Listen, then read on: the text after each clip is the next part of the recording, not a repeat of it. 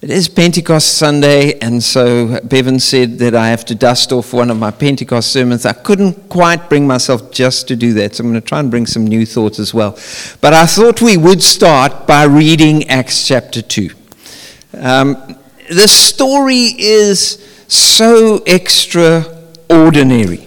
In fact, it's so extraordinary, it reminded me of uh, a book I have um, by a friend of mine. He was in our previous church.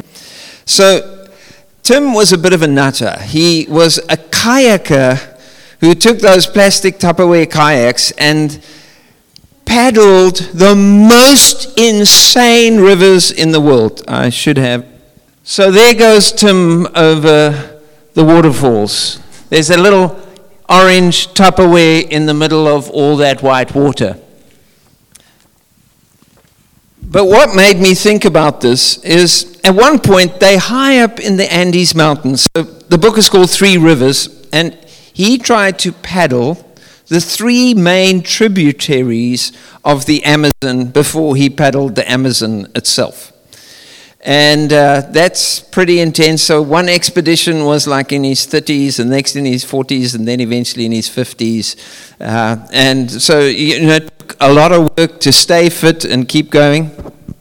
And, uh, and, and so, as he was doing it, but at some point, they'd be high up in the mountains and they'd be walking towards the source so they could start to kayak. Now, as they're walking towards the source, they think, here it is. We've We've reached the source, only to climb over a mountain or two and find that the river's been running and then it got pressed underground. So he says, where the river went underground, they wisely went overland. And so he says, uh, the river called the Marañón disappeared under the rocks, for example, at one, one point for almost a kilometer, and he nearly followed it in. So they racing the rapids, and then they come around a corner, and there's suddenly a boiling hole sucking everything and making it disappear. Now, at one point, and this is just simple logic, it's got to stop doing that and become the Amazon eventually. And, and a little Pentecost is a little bit like the point at which the Amazon River reaches the surface, never to go underground again. So the water's been falling in the highlands, and there's been all these springs and streams and glaciers and a whole bunch of stuff that's coming there, but there's coming a point at which the river is going to burst into the open in an unmistakable way, never to go underground again. Got the picture? Acts chapter 2. Now, when the day of Pentecost came, they were all together in one place. Suddenly, like the, the sound, like the blowing of a violent wind, came from heaven, filled the whole house where they were sitting, and they saw what seemed, seemed to be tongues of fire that then separated and came to rest on each of them. All of them were filled with the Holy Spirit and began to speak in other languages or tongues as the Spirit enabled them. Now they were staying in Jerusalem, God fearing Jews from every nation under heaven. And when they heard this sound, a crowd came together in bewilderment because each one heard in their own language what was being spoken. Utterly amazed, they asked, Aren't all these who are speaking Galileans? Like, do these guys not come from Philippopolis?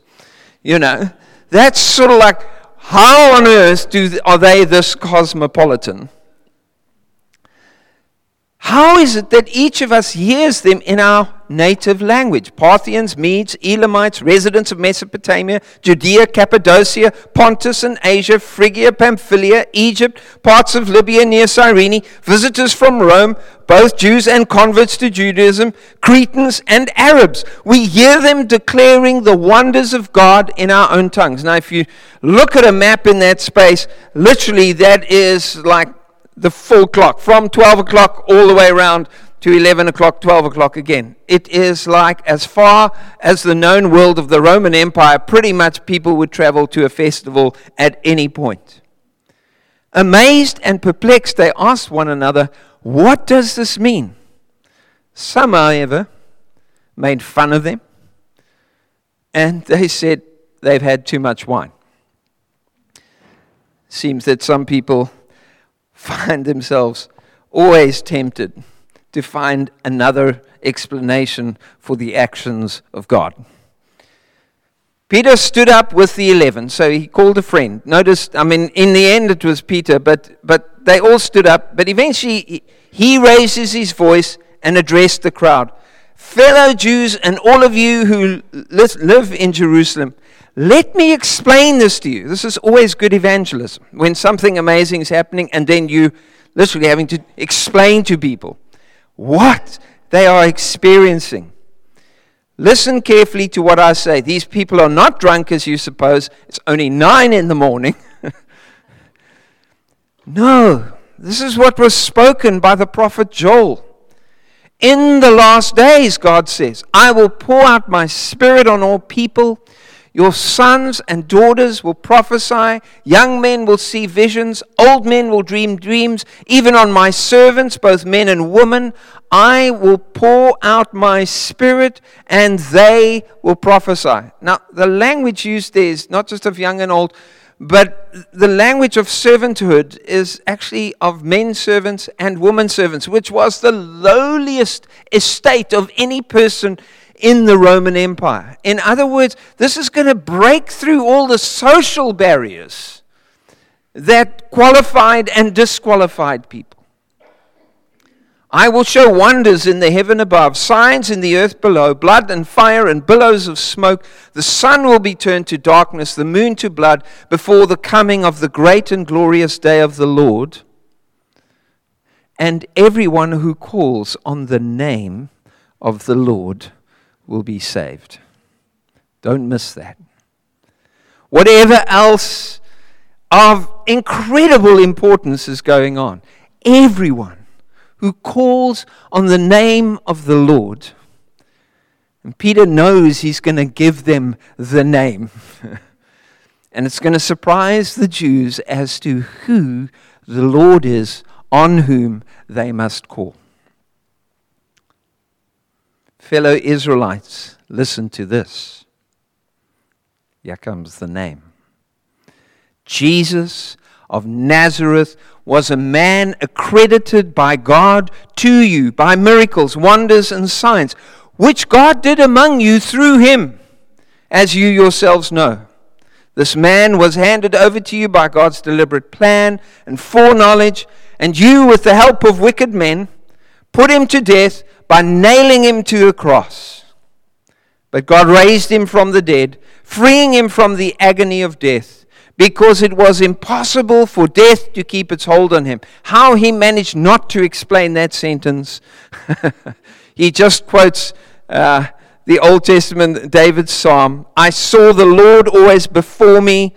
Because he is my right hand, I will not be shaken. Therefore, my heart is glad, my tongue rejoices, my body will rest in hope, because you will not abandon me to the realm of the dead.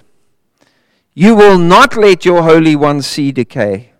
You've made known to me the paths of life. You will fill me with joy in your presence.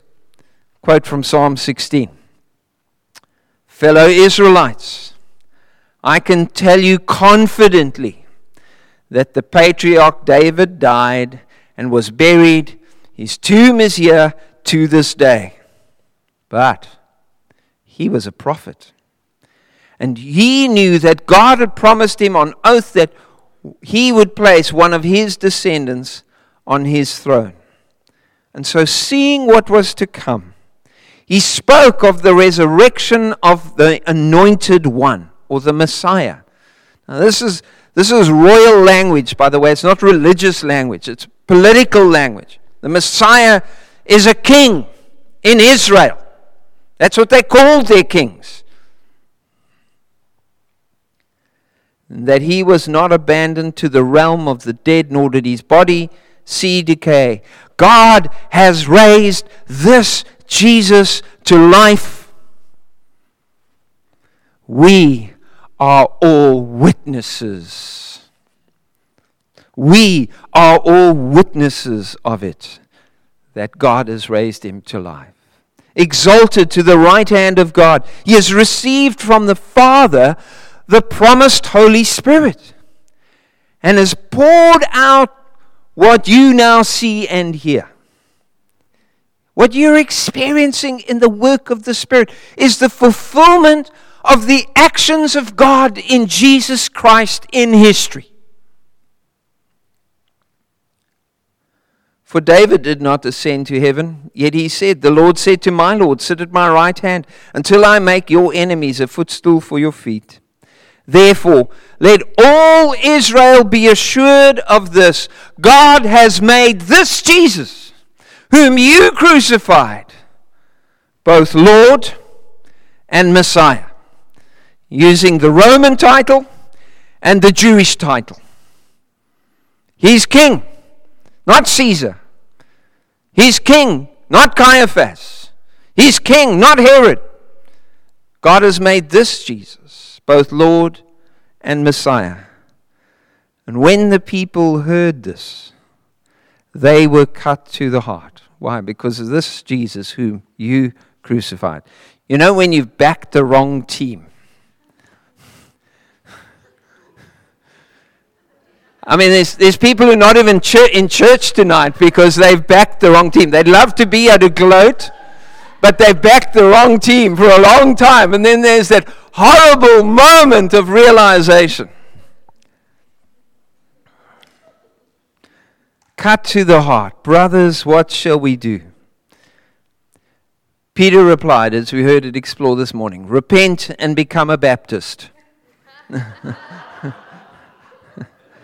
no, no. You don't have to be a Baptist to go to heaven, but why take the chance? Okay.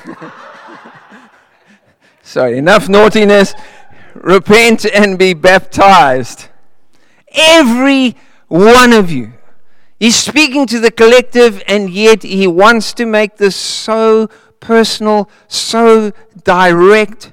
And you're going to do this in the name of Jesus, the Messiah, for the forgiveness of your sins. And then you will receive too the promised gift of the Holy Spirit. And this promise is for you, for your children, for all who are far off, for all whom the Lord our God will call.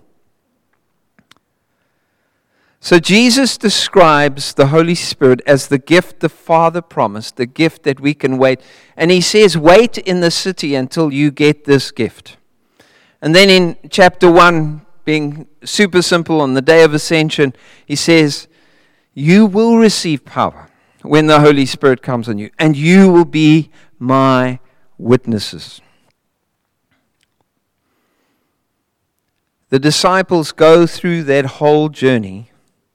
They obey Jesus' command to wait and pray. And out of all this comes this incubating prayer, comes the Holy Spirit in breaking into history. Now, he has been there in the Old Testament all along. He's been in the highlands, he's been in the streams, he's been subterranean. He has been there since Genesis chapter 1. Make no mistake.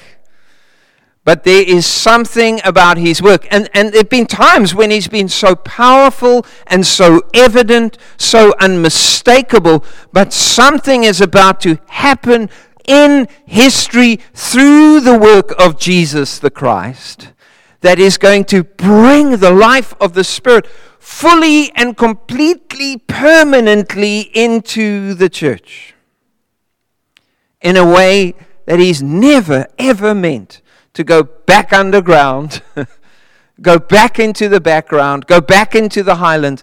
No, from this point on, the river flows for all to see it. Because Peter says, This is what you now hear, this is what you now see.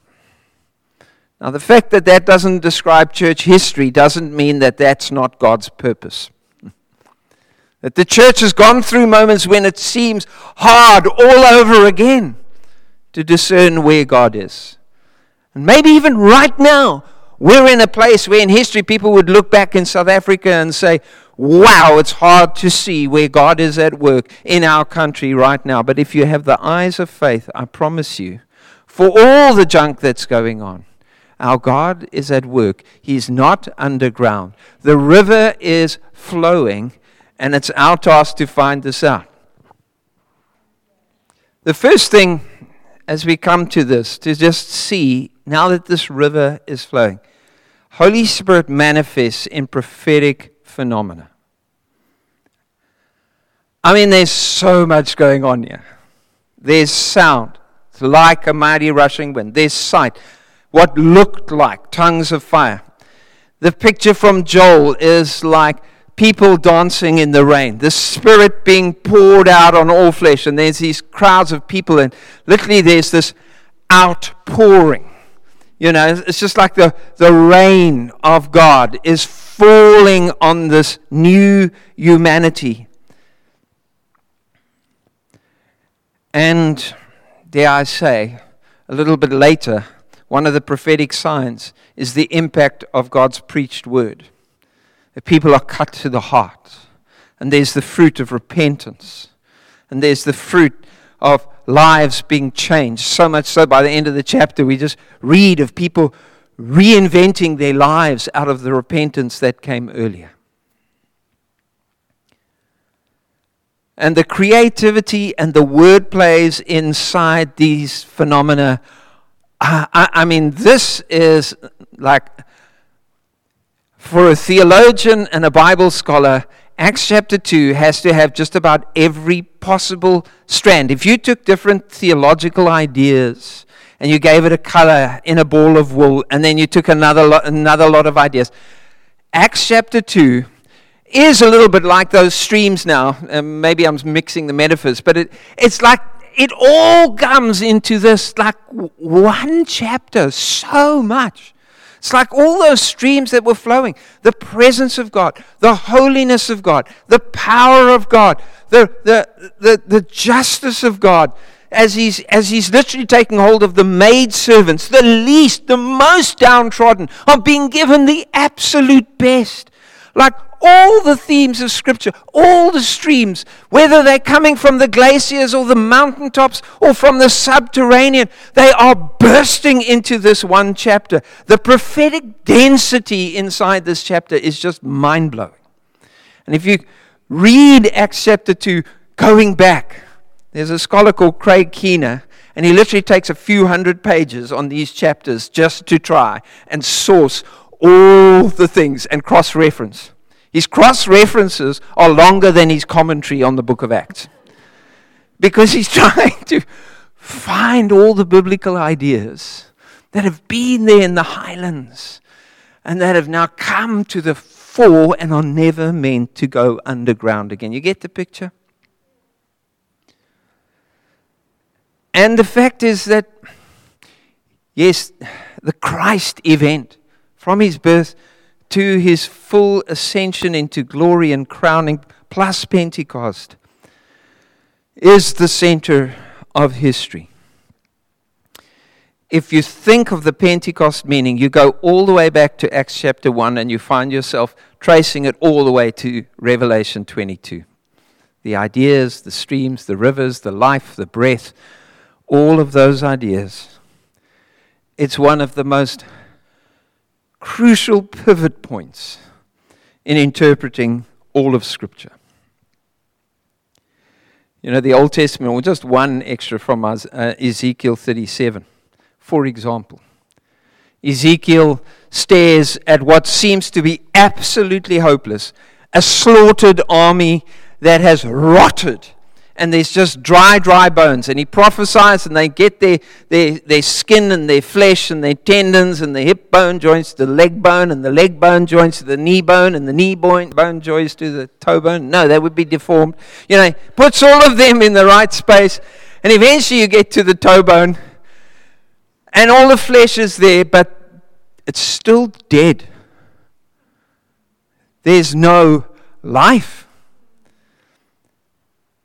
And then the Lord said to me, Son of man, prophesy, speak to the wind, prophesy. Say to it, this was, is what sovereign Yahweh says Come, Ruach, come from the four winds, breathe into the fallen. Breathe into the slain. I will make them live again. And so I prophesied as he commanded me, and the breath of God entered them. They came to life. They stood to their army, a vast army. And he said to me, Son of man, people are saying, Our bones are dry, our hope is gone, we are cut off. I want you to prophesy to them and say, This is what sovereign Yahweh says my people. I open up graves. I bring you out of them. I will bring you back to the land of Israel. You, my people, will know that I am the Lord. When I open up graves, when I lift you out, I will put my spirit in you and you will live. That's just one. just one of the pictures that is inside this space let alone the river that will flow from Jerusalem in chapter 47, let alone the new covenant that has a new heart and a new spirit inside the people of God, let alone all the prophecies of Isaiah. And so you go Genesis 1 all the way to Revelation 22, and it's incredible that when you get to the very end, and all things are being made new, we'll still be saying, with the members of the Trinity, Father, Son, Holy Spirit, we'll still be saying, Come, come. Bride says, Come, Lord Jesus. The children say, Come, Abba. And the Father says, Come, my children. And the body says, Come, Holy Spirit. We're still meant to be leaning into that expectation. You know, we never get over expecting times of refreshing from the Lord. Read the book of Acts with a little bit of a, a fresh lens. Pentecost is not supposed to be a once off that then settles these moments of encounter, of filling and refreshing. Peter actually says it in a sermon in Acts 3, verse 19. Guys, turn from your junk, seek the face of God, because more times of refreshing will flow from before his face or from his presence. And again and again, I mean, Acts chapter 4, the whole building shakes. And what is it? It describes almost another Pentecost. Again, they're filled. This time the building is trembling. The building is trembling because there's a church inside it. The building is trembling because there's a church filled with the Holy Spirit inside it. He comes in power. So there's this magnificent biblical prophetic layering that is being brought into this space. But notice what he does for his people. You will receive power when the Holy Spirit comes on you. There is a boldness. You see, not only is it a new speech in languages they couldn't speak before, and by the way, they weren't kind of being translated, and you know, they weren't preaching in tongues. So it's very clear they were just declaring the wonders of God. People were going, how, how are we hearing the wonders of God? What are the wonders of God? The wonders of God, clearly. But the thing that, that, that carried them into the street out of the upper room was this boldness. There's this new courage, conviction on them. And they look at all Israel, and they were hiding from them 50 days before. Now they stand in front of them and they say, God has made this Jesus, whom you crucified, whom you crucified. And like there's 12 of them, and another 120, you know, sort of like also contagious. Um, and it's not many, but Peter stood up with the 11. But it doesn't matter because the courage of God and the boldness of the Lord Himself is now resting upon them. They know who is king and they're not afraid of any other demagogues. Now, this power comes in many different ways. And yes, there's tongues and teaching and preaching and prophecy and evangelism, proclamation, all in this one chapter. And then you've still got to get to the signs and wonders by, you know, verse 43.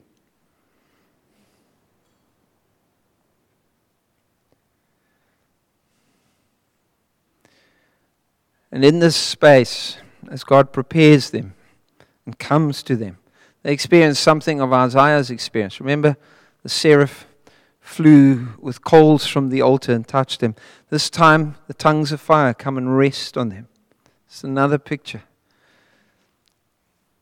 And Isaiah gets told, Say to them. And as the fire rests, their mouths are opened. They begin to speak. And they're speaking in languages known and unknown. And the one, what was once a terrifying thought, the thought of being identified with Jesus. You know, Peter knows this was scary. Like, I don't know the man. Damn it, I don't know the man. He is God's Christ.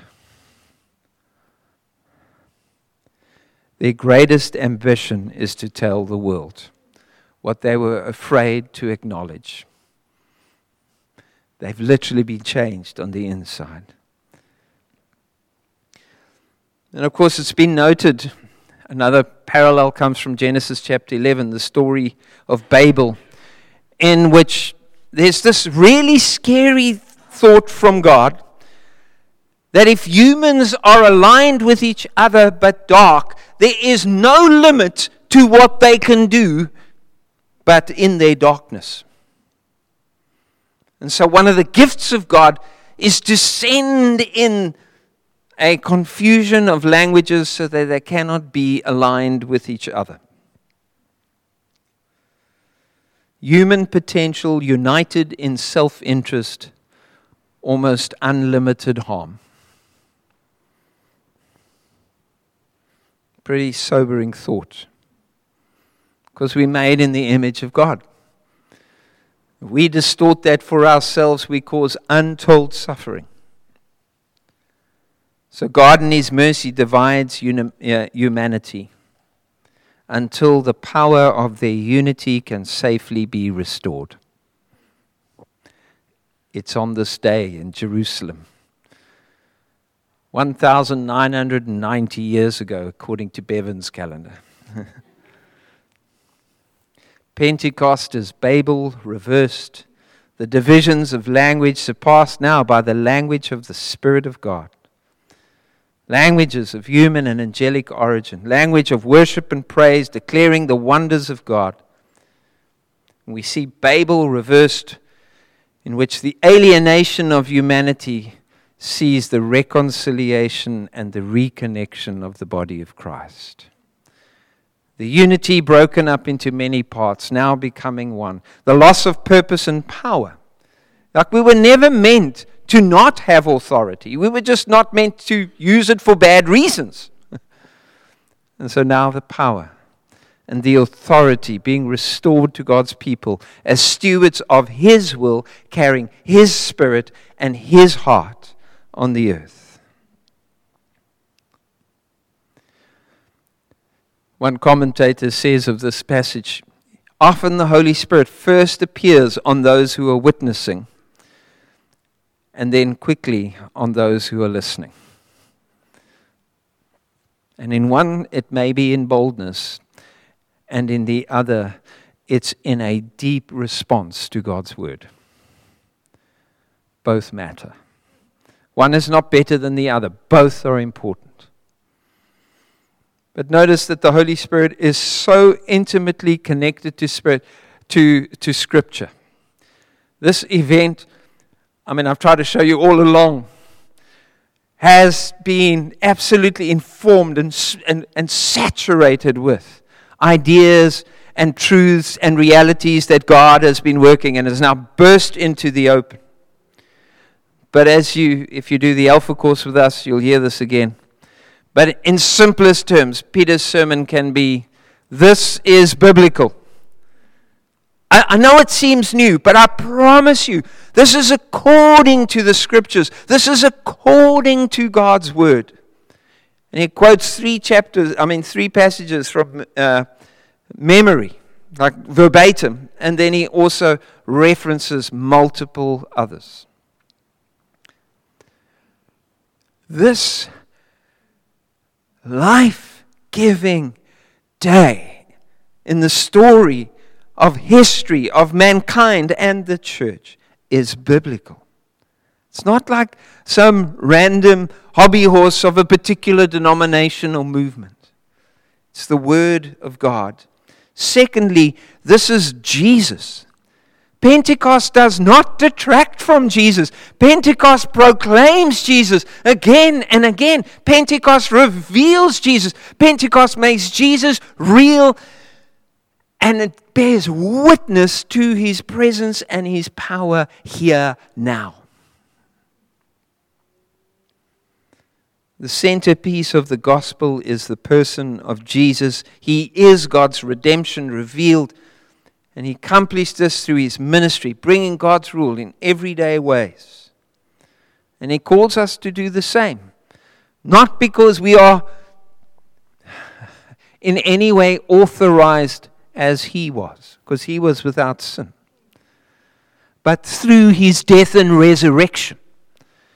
When we enter by faith into that journey with him, we enter into the authority of his message as well. And then, of course, this is biblical, this is Jesus, and this is for you. It's not for the person next door, it's not for the people long ago, it's for you. It's for you. Ethan, it's for your children. And for all who are far off, I know you haven't got them yet, but you know, um, it's like everyone who everyone who hears this, everyone who hears the call of God, this gift, this promise, this truth tonight is for us. It's for me. It's for you.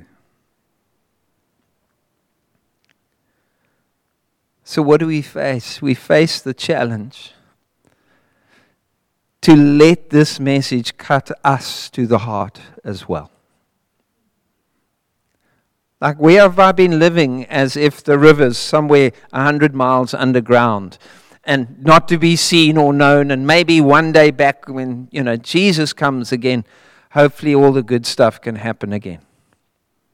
No.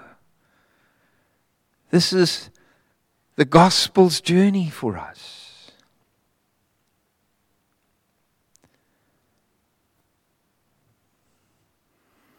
And maybe there's literally stuff that Jesus had to take to the cross and die for that's still messing with my life. And I need to feel that conviction that the Holy Spirit brings. Cut to the heart. Not to be shamed, but to break its power over my story. And then the other thing is do what gifted people do. You know, there was a point on this day when Peter, filled with the Holy Spirit, out there on the streets, it's almost up until that point, it seems like just they were just responsive. They were just responding to what was going on and everyone was amazed, and some people were skeptical and know they've had too much wine and whatever it is. And he's listening, and he, in a, there comes a moment in the story where they could have just had a great experience. But Peter stands up. Peter stands up. I worry that we've lost the stand up part of Pentecost in our world today. We're wanting, and they are, it's so right to see God's healing, to see God's power, to see God's mercy breaking through. But he said, You'll receive power, you'll be my witnesses. And there is a boldness that comes to those whose hearts are fully convinced He's the God. Jesus, He's the one. He is the Lord and Christ. And if I'm thinking other people are more powerful, if I'm thinking other people are more impressive, if I'm thinking other people have a greater say, then I will lack the confidence that Peter had to stand up.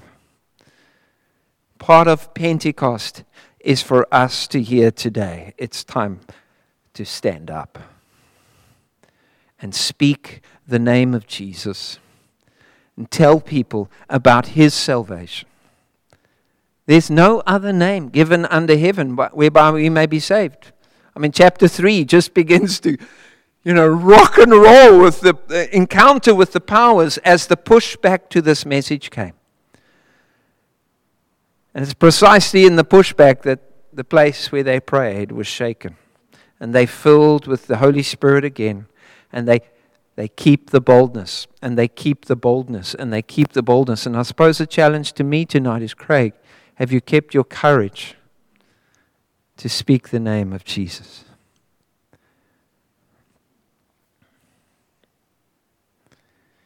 Peter raised his voice. He did what he'd seen his master do.